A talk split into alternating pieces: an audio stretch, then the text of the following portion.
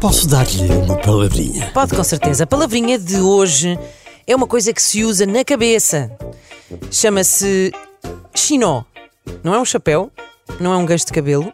É uma coisa que muita gente usou e ainda vai usar nestes dias de carnaval quando anda mascarado. Porquê? Porque um chinó é uma peruca ou cabeleira postiça. Também se usa para dizer uh, capachinho, quando a pessoa usa assim só um, um acrescento de cabelo para ficar menos careca, não é? Bom, é uma palavra que foi aportuguesada uh, de uma palavra francesa que é chignon, que significa carrapito e que hoje até se usa para, hum, para chamar a, é um nome de um penteado. A pessoa vai ao cabeleireiro e faz um, um chignon, que é quando faz assim um cabelo amarrado atrás. Portanto, aqui fica mais uma palavrinha nesta segunda-feira, chignon.